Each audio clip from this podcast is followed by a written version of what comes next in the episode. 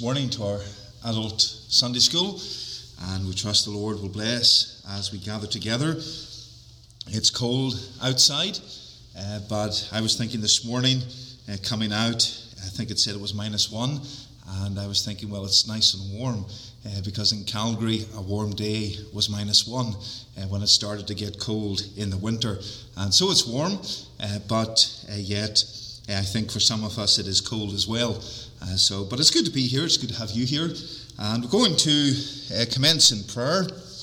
And we'll seek the Lord, and then we'll turn uh, to His Word uh, for a reading. We'll pray. Our Father and our God, we rejoice in Thy goodness toward us. We thank Thee for this new day, this new Sabbath day of rest, in which we can come and meet with Thee and worship Thee and consider thy truth. And Father, as we come together now to uh, consider uh, this subject, to commence a look at the history of the Christian church, we pray that thou would be with us, thou would teach us and instruct us. We realize, O oh God, that there is much to learn uh, from history. There are great examples for us to follow. But Father, we realize there are many mistakes and errors and heresies that stand out in history as a warning to us uh, to stand firm upon the faith, uh, to stand firm upon thy word, uh, to continually uh, look unto thee. And Father, we pray today that thou would bless us. We think of the children in the Sunday school downstairs. Bless them, we pray, as thy word is faithfully taught afresh. And may this day in thy house be a day of blessing to us and a day when Christ is glorified. Father, bless us, do our souls good. And we pray for Christ's sake. Amen. Amen. We're turning in the Word of God this morning to Hebrews chapter 11. Hebrews chapter 11. And of course, this chapter is known as the Saints' Hall of Faith chapter that mentions many of the Old Testament saints, how they acted in faith, saving faith, believing faith, and how they lived and served the Lord and accomplished great things for Him. Hebrews chapter 11, and we'll, we'll break into the passage at verse 32. The writer has went through a list of these individual names and now he comes really to a summary uh, of others, uh, moving down uh, verse uh, 33, etc. And he summarizes uh, what these individuals did through faith. And this is history. This is not the writer to the Hebrews making great stories and myths and legends up. This is him recounting what God accomplished through real people in the Old Testament period. And of course, we'll commence verse 32. And what shall I more say? For the time would fail me to tell of Gideon, and of Barak, and of Samson, and of Jephthah, of David also, and Samuel, and of the prophets, who through faith subdued kingdoms, wrought righteousness, obtained promises, stopped the mouths of lions quenched the violence of fire, escaped the edge of the sword, out of weakness were made strong, waxed valiant in fight, turned to flight the armies of the aliens. Women received their dead raised to life again, and others were tortured, not accepting deliverance, that they might obtain a better resurrection. And others had trial of cruel mockings and scourgings, yea, moreover of bonds and imprisonment. They were stoned, they were sawn asunder, were tempted, were slain with the sword. They wandered about in sheepskins and goatskins, being destitute, afflicted, tormented, of whom the world was not worthy. They wandered in deserts and in mountains and in dens and caves of the earth. And these all, having obtained a good report through faith, received not the promise, God having provided some better thing for us that they without us should not be made perfect. Wherefore, seeing we also are compassed about with so great a cloud of witnesses, let us lay aside every weight and the sin which doth so easily beset us, and let us run with patience the race that is set before us, looking unto Jesus, the author and finisher of our faith, who for the joy that was set before him endured the cross, despising the shame, and is set down at the right hand of the throne of God. Amen. And may the Lord bless the reading of his precious word uh, this morning. The importance of history in this world can often be overlooked. But the reality is that the events of the past have a crucial role in shaping our present and our future. And this subject of history is also vitally important to the Church of Christ. We can trace our history back to the early church as our doctrine, our beliefs, our practices all flow back to the New Testament church as seen in the book of the Acts of the Apostles. Why do we praise God as we come together on a Sunday? Why do we pray? Why do we have preaching as that a central part of our service? Well, it's traced back through history to the New Testament, to the practice of the church, and of course the teaching of Scripture regarding that practice.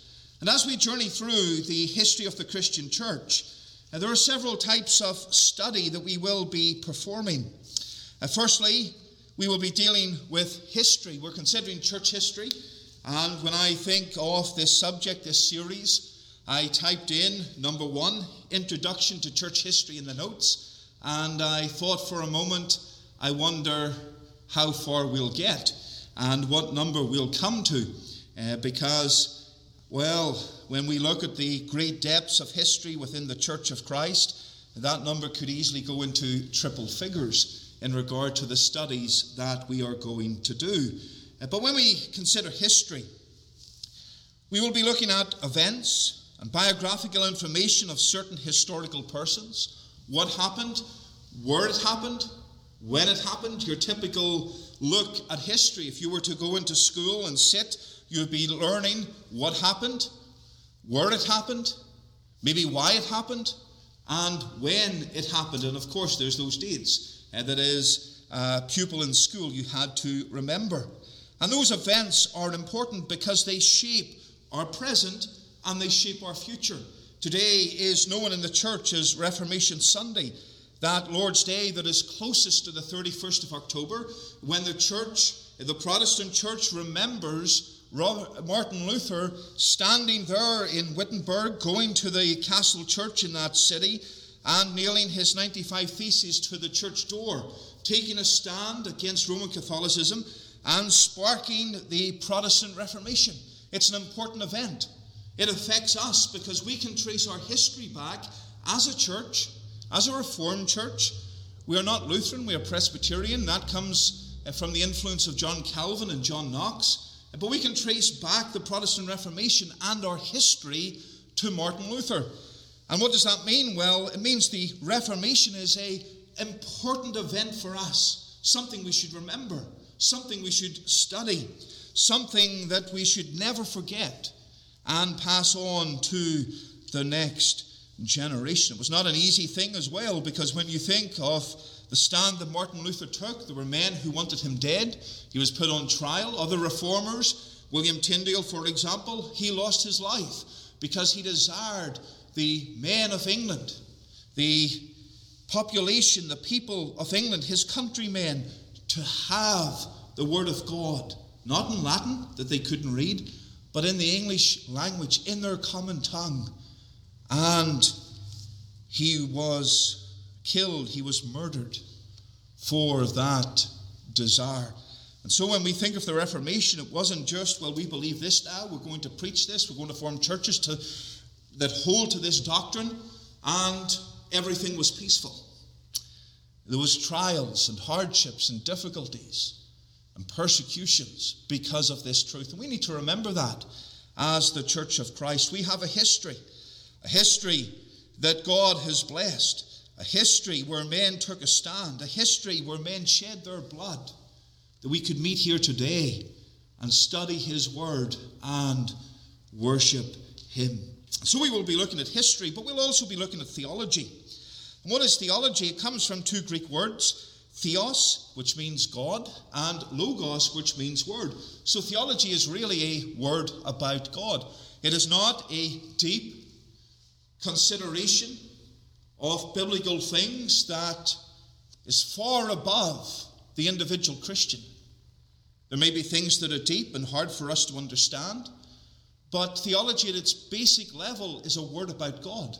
When we come into the Word of God today and we preach from the Word of God, we're dealing with theology, we're dealing with words about God. And as we study the history of the Christian church, we will come to theology.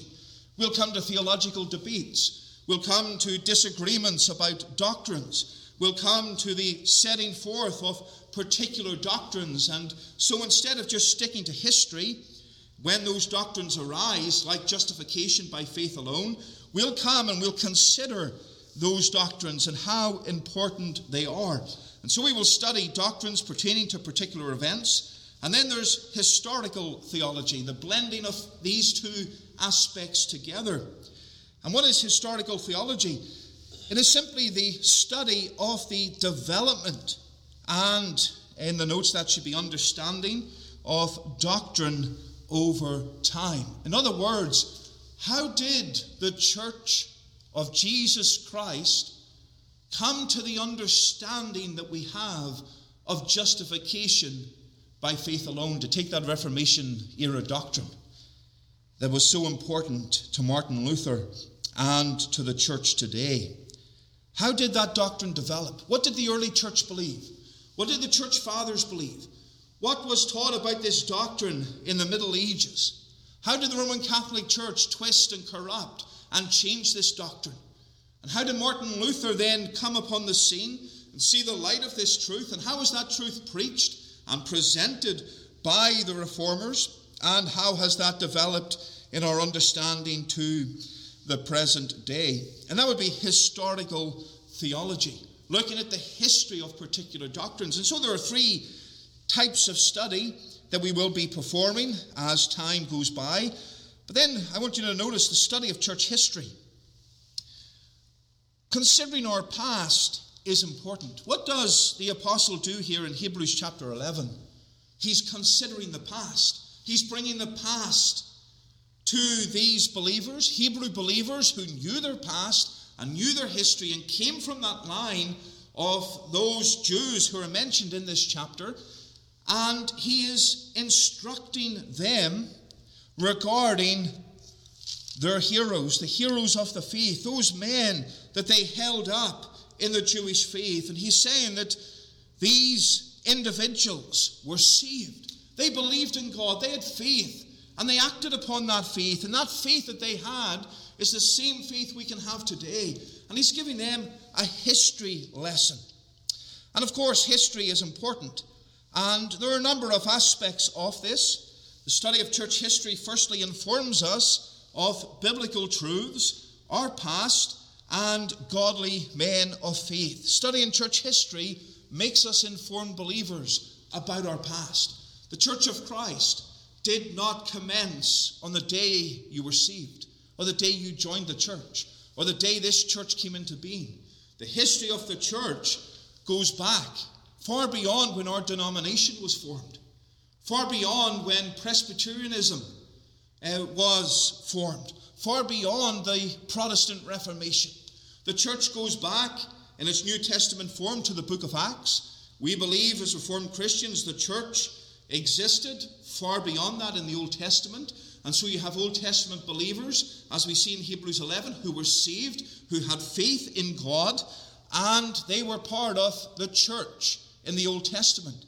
Or as Stephen uh, refers to in the book of Acts, the church in the wilderness, the uh, people of God, the Israelites being in the wilderness, the church in the wilderness. And so, church history brings us to that point where we understand where we came from and how we got here. And it reminds us of these godly men of faith. There's an informing.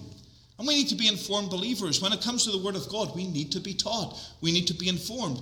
And church history is an important part of that as well.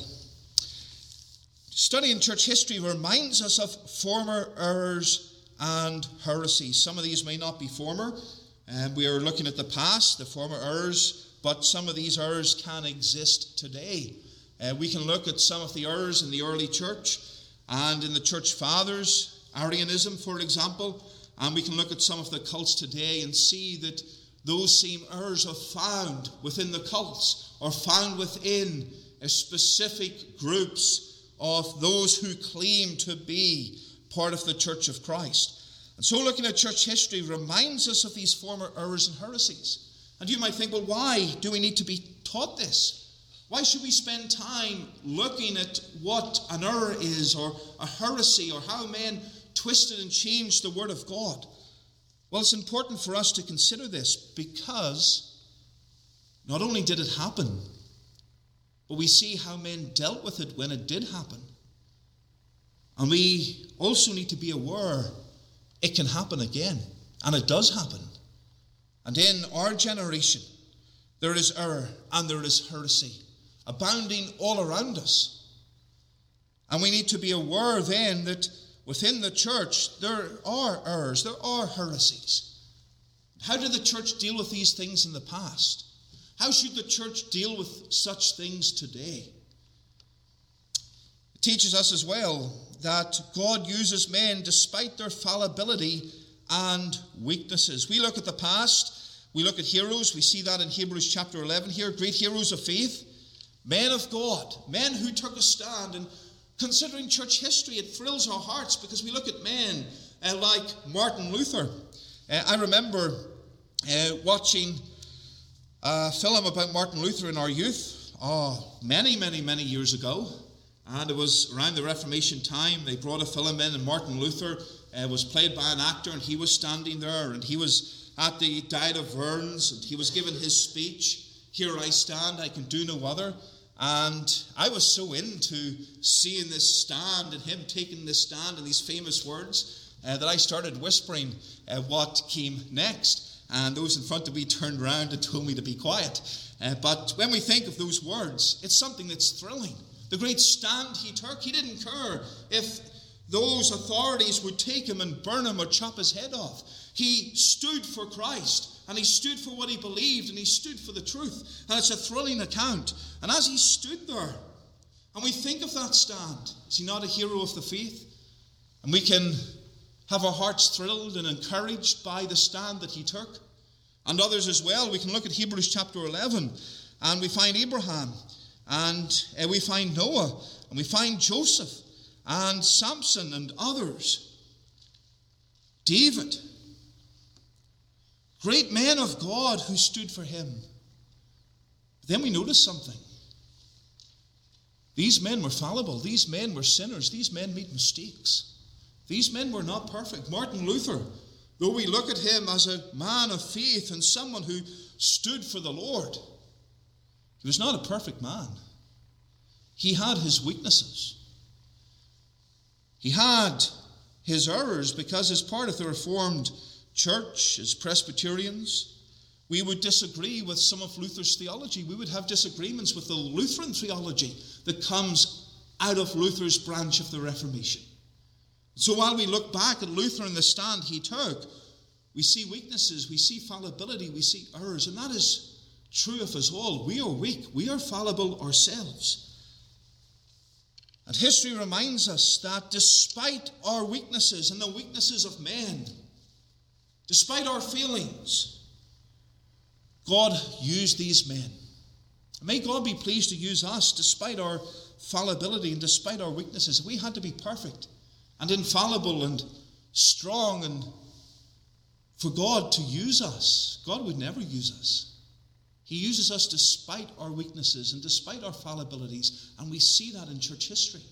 It's not an excuse for us to not worry about weaknesses and not worry about sin, because we should strive to deal with those things, but it encourages us that God used men despite that. It encourages us as well to follow in their footsteps, to walk in the old paths, the old paths, and how wonderful it is to consider that. walking in the old ways, men of the new ideas. Men have their agendas today. We see the church bowing to all the agendas of men, but we are to walk in the old ways, the old paths that God has set forth in His Word. And those old saints, despite not being perfect, desire to walk in the old ways. Let us walk in their footsteps. Studying church history encourages us as well, or causes us to rejoice with thankful hearts for the Lord's preservation of His Word and His church. When we consider church history, God has preserved His Word. The scriptures of truth, we have them. Written by the Apostle Paul under the inspiration of God, going back to Moses as well in the Old Testament. And what did God do? He preserved that Word so that we have it today in our own language to read, to study, to believe, to teach. We can rejoice in that.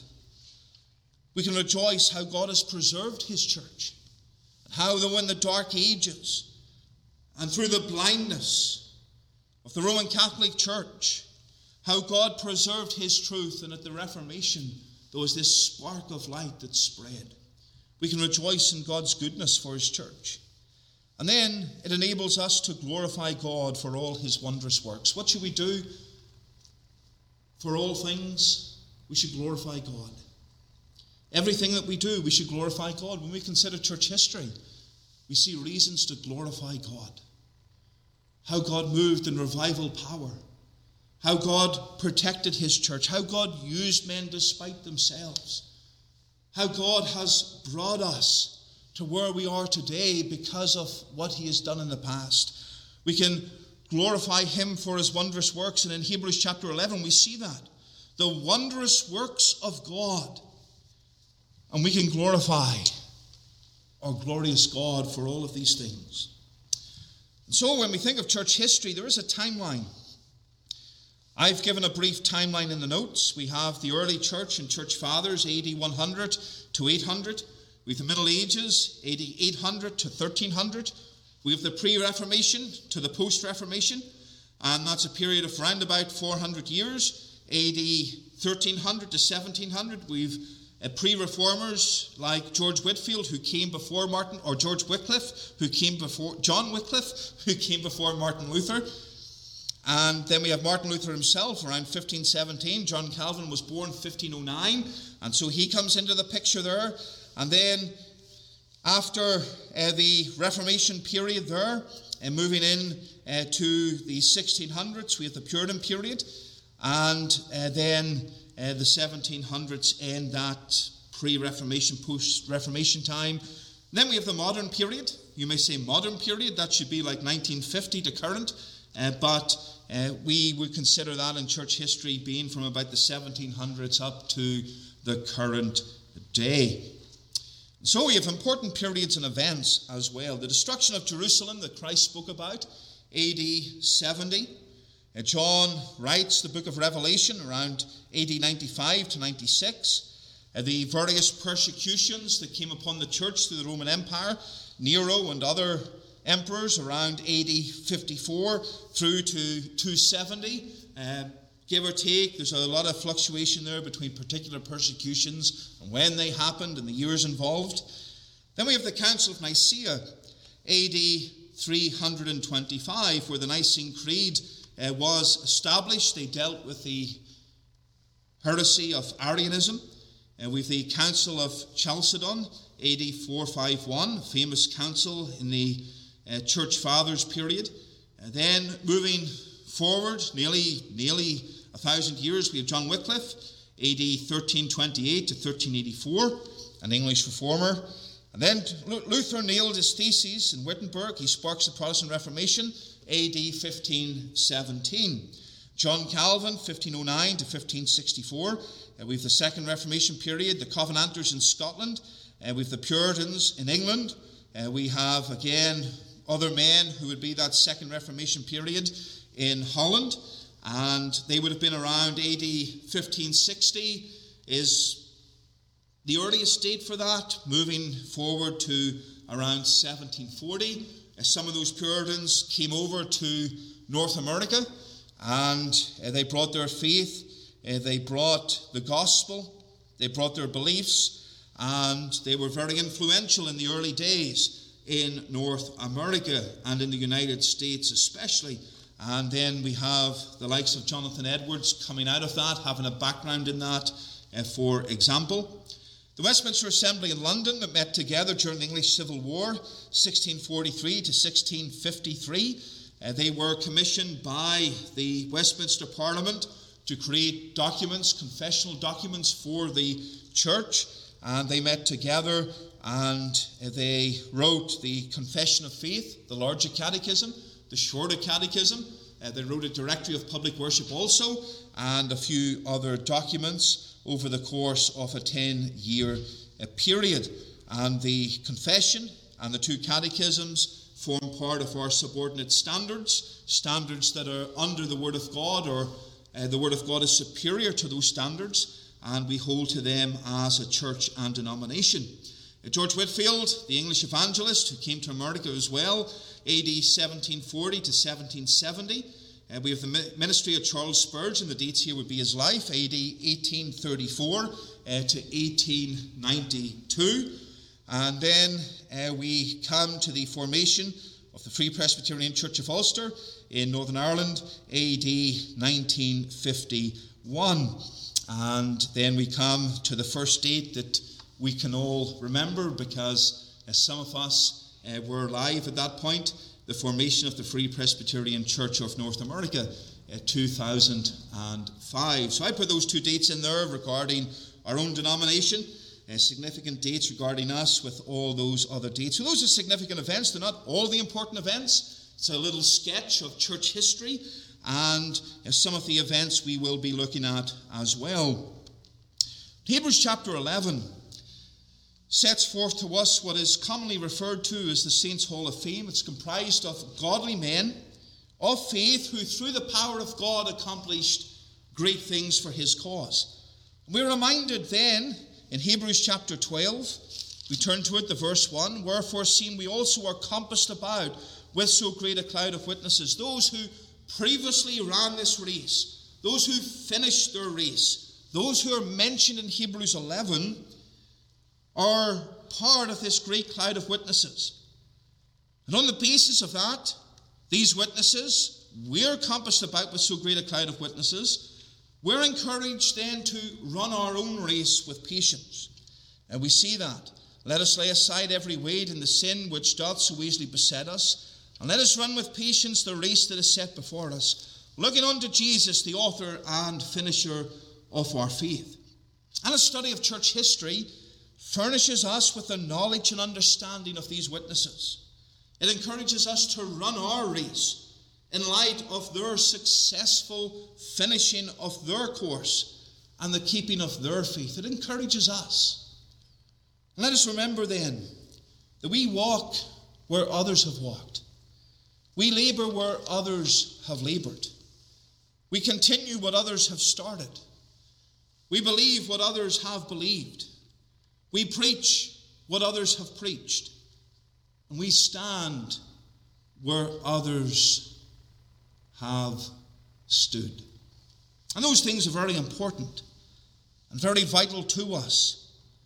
History can be dismissed, it's in the past, it's not relevant to us today.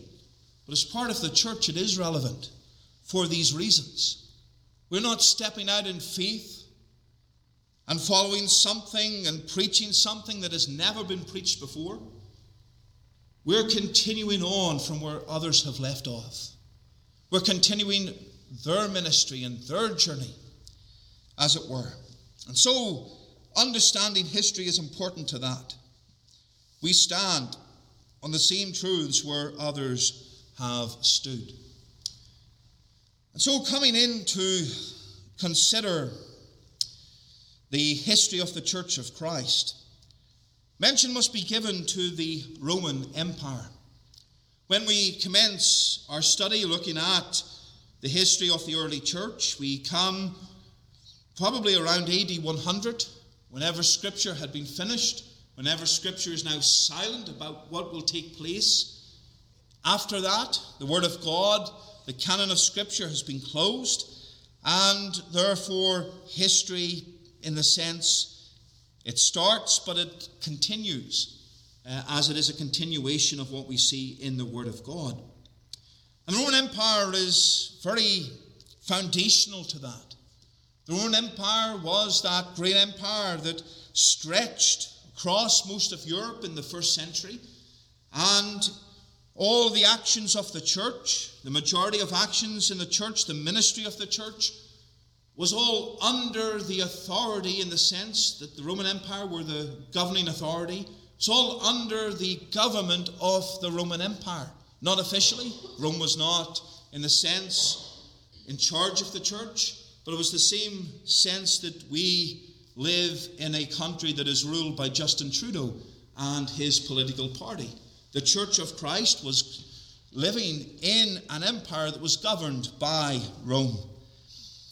The narrative record of Scripture ends around AD 62 in the book of Acts. Uh, there, you know, there are some letters maybe after that, uh, but in regard to the historical account we have in Acts, it ends around AD 62. The last book of the Bible, Revelation, was penned, as we've seen, around AD 95 96. And so the church of the first century had grown and expanded greatly due to the blessing of God upon the ministry of the Apostle Paul and others. The gospel had spread across the Roman Empire. We see that in the book of Acts. Paul went from city to city, he went everywhere preaching the gospel of Christ. And it's interesting to note that a common language, the Greek language, was very instrumental to the spread of the gospel of Christ. The Roman network of roads across an empire that stretched from ancient Britain across to Israel benefited the spread of the gospel. Never before in the history of mankind was there such an ability and an opportunity to reach so many people over such a vast distance with the gospel. We often look at the situation then with the spectacles of the 21st century and wonder how did people in the first century survive with the vast distances? They couldn't jump uh, in their Honda and drive 100 miles to the next city to preach the gospel of Christ. They couldn't use a train. They couldn't go to the airport and jump upon a WestJet to take them to another city. How did they survive? They couldn't go on the internet and download the latest sermon by the Apostle Paul. There was nothing like that. How did the gospel spread? How did those apostles and ministers move across the empire and preach the gospel of Christ? But we need to understand that this was an era that benefited the spread of the gospel like no other era before it. The Greek language, the network of roads, it brought the world together in a way never before seen. We can say that about our generation. The world is brought together in a way never before seen. But in the first century, 2,000 years ago, was exactly the same with the technology of their day. And the apostle traveled, there were ships, there were the roads, that road network, and he traveled and preached the gospel of Christ. Gatherings. He stood on Mars Hill, Acts 17, and preached the word of God. He went into the synagogue and preached the word of God. He used the opportunities of his day. And that's the key thought here. He used the opportunities of his day to preach and spread the gospel of Christ. And the same is true of us. We are to use the means of our day to spread the gospel of Christ. We use the means of the internet. We as a congregation use the means of the radio. We use the printed page. And we use email. We use the telephone. All these methods to spread the gospel of Christ. And that's exactly what the apostles did in the first century. They used what was available to them. So we have a duty and a responsibility to use the means that we have to spread the gospel. But the Roman Empire, coming back to them, they had control of much of ancient Europe. The seat of the government was in Rome, and the one man, the, em- the emperor, ruled the empire. Rome had been founded around 735 BC during the days in which the prophets Isaiah and Hosea lived, just for, I suppose, a parallel look at that. Uh, those were the days when those prophets lived, and we have the biblical account of them. In 510 BC, the government of Rome changed into a republic. Power was controlled by the Senate, but various wars and troubles caused problems in the ability of the Senate to rule. And by the first century BC, one man, Julius Caesar, took control of the empire. And this led to a succession of emperors ruling the empire. The empire's religion at the close of the biblical accounts consisted of paganism. The chief god that they worshipped was Zeus. That's in the Greek. In the Latin, he was called Jupiter. And it's important to note that the Roman Empire had absorbed much of the older Greek Empire language, culture, and religion. There were different gods overseeing different aspects of life. There was Poseidon or Neptune, the sea god, Aphrodite or Venus, the goddess of love, Ares, or as the Romans called him, Mars, the god of war. And so, for every aspect of life, there was a deity that they had imagined or someone had made up, and they worshipped him. Their religion focused upon the blessing of the gods by bringing sacrifices and prayers. They came to the temples, they came to the shrines. Few were a fisherman or a sailor and you desired to have a good catch of fish or you desired safety in travel, you came to the shrine of Poseidon or the temple of Poseidon and you brought your offering and you brought your prayers that Poseidon would bless your endeavors on the sea, that you would be safe, and that your endeavors would be blessed with a great bounty also. And so the religion focused upon the worshipping of many false gods. If we turn to Acts chapter 17, uh, we see this. Paul is in Athens, part of the Roman Empire of his day. And he's on Mars Hill, or he comes to Mars Hill. But in verse 16, we read now, while Paul waited for them at Athens, his spirit was stirred in him when he saw the city wholly given to idolatry. This was a city given to paganism. This was the idolatry that took place in the Roman Empire. This was the religion of the Romans. And Christianity was starting, and Christianity was spreading against this religion. And the city was wholly given to it. And we find that Paul stood on Mars Hill. He speaks in verse 23 of the unknown God, and he preaches the gospel. He preaches the gospel. Paganism was the official religion of the empire. The emperor was at the center of it. And it's also to note that Hellenistic religion, which came from the Greeks, they viewed kings as incarnate gods. And those ideas then gave rise to the practice of worshipping the emperor within the empire. Some emperors had been raised to the position of gods after they died, and people prayed to them. So, so much false religion was taking place this empire needed the gospel of Christ. We see philosophy as well. The Greek culture was deeply philosophical. We have uh, Platonism, named after Plato, who lived, died 347 BC. It was a religious philosophy, believed in God as the supreme being. In summary, several of their views about God were similar to Christianity, uh, but their thinking heavily influenced Christian converts in Arianism and Gnosticism. Gnosticism being this uh, knowledge that was for the elite, and salvation being for the elite, and Arianism attacked uh, the deity of Christ, among other things, as well. And so it gave rise to heresies. There were the Epicureans. They were named after Epicurus, who died 270 BC. Epicurus had a school in Athens and taught that pleasure was the supremely desirable quality. It was a philosophy that was anti religious and did not teach an existence after death. So the question comes out of our shorter catechism what is man's chief end? And man's chief end is to glorify God and to enjoy Him forever. But the Epicureans, man's chief end is to enjoy himself and pleasures for, well, forever or until he dies. And that stood in stark contrast to what the gospel was all about. And Paul here in, in Athens, verse 18 of Acts 17, um, then certain philosophers of the Epicureans and of the Stoics encountered him. And some said, What will this babbler say? That's a great word, babbler. Babbler. What will this babbler say? Are there some he seemeth to be a setter forth of strange gods, because he preached unto them Jesus and the resurrection? And so Paul engaged with these men, the Epicureans. He preached to them. They did not understand the gospel. Their philosophy was all about themselves. And we see that today. a philosophy that's just about man, just about man's desires. And then there was Stoicism. Uh, there were a number of individuals, Zeno being one of them, who died in 262 BC. The name comes from the Stoa, uh, where he taught in Athens. He and the Stoics believed everything was made out of matter, that the universe was controlled by a power to which they gave different names God, fate, providence, reason. And Stoics believed that true fulfillment could only happen, that should be happen, by living in harmony with reason.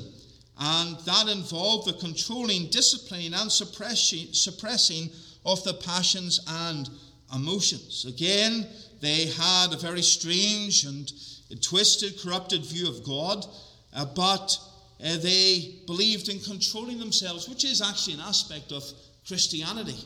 And we control ourselves through the Spirit of God helping us, through the Word of God guiding us. Uh, but they had uh, this controlling and dis- disciplining and suppressing, suppressing of the passions and emotions. And we find there in verse 18, the Stoics mentioned as well. The Apostle Paul dealt with the Stoics so, this was something of the background, religiously, historically, and philosophically, of the Roman Empire. And this was the empire, as I've said, in which the church was established in the book of Acts in its New Testament form. This was the empire in which the church was commanded to go into and to preach the gospel to every creature. And so it was a difficult work, it was a hard work. We see in the scriptures there was much persecution. There was the death of some of the apostles. Uh, the apostle Paul is believed historically to have died in Rome, in the Colosseum, given over to the lions as part of the great spectacle of entertainment that they had there when Christians were persecuted and Christians were murdered. And so, as we look at the Roman Empire, it died a death, it ended, but yet the Church of Christ, through the power of God, still exists and will exist. And we see the great glory of God in the blessing of His church. And in His will, we'll see that. Uh, we'll come to consider the early Christian church and the persecutions in the next number of weeks and some of the great accounts that took place in those days. I did put on in the notes some extra reading. Uh, there are two books there. Uh, we maybe don't recommend every single thing in those books. One of them we used at college. Uh, another one is a set of five volumes, and uh, there's much information there regarding the history of the Church of Christ and uh, thrilling accounts. I remember reading that book, Sketches from Church History. I bought it many years ago, and it was like this exciting book that you couldn't put down. I kept reading. Uh, such were uh, the accounts and the way in which it uh, was written. And so there's some extra reading. If you're interested in reading more about church history, uh, well, there's a short little book there. There's a five volume set also mentioned uh, that gives you many, many details. And some of what we've said about the Roman Empire was taken from Nick Needham, uh, that 2,000 years of Christ's power. He goes into the uh, philosophies of the Roman Empire in a much, much greater way uh, than I did here. And if you're interested in those things, then uh, those books can help give some more information. Uh, but let's unite together in prayer and let us seek uh, the Lord, please. Eternal God and our Father in heaven, we thank Thee for Thy church. Thank Thee for its history. A history marked by a stand for Thee, marked by uh, zeal to preach the gospel, marked by blood also, as men died to take a stand. And Father, we thank Thee that we have a history such as this. We pray we would preserve that history by Thy grace. We would stand for those same truths. We would not be ashamed of the gospel of Christ, for it is the power of God unto salvation to every one that believeth and Father, we think of these men of old. If they had not taken that stand for Thee at the time of the Reformation, where would we be today? We thank Thee for men of faith and men of God and men unashamed of the gospel. And as we consider the history of the church, we pray that thou would teach us and instruct us. Father, we do beseech thee that thou would apply these truths to our hearts. We can look at history, and it can be dry. And it could be, as it were, a lecture. But we pray that as we consider the history of thy church, it would be something that thrills our hearts, something that excites our souls, something that moves us to give thanks to thee, to rejoice in thee, and to live for thee, to be thankful for all the great things that thou hast done for us. Father, we do pray for our worship services today. Bless thy word as it goes forth. Glorify thy name. Bring souls in under the sound of thy truth. And Father, may we have a blessed time worshiping thee in spirit and in truth. We ask for Christ's sake. Amen.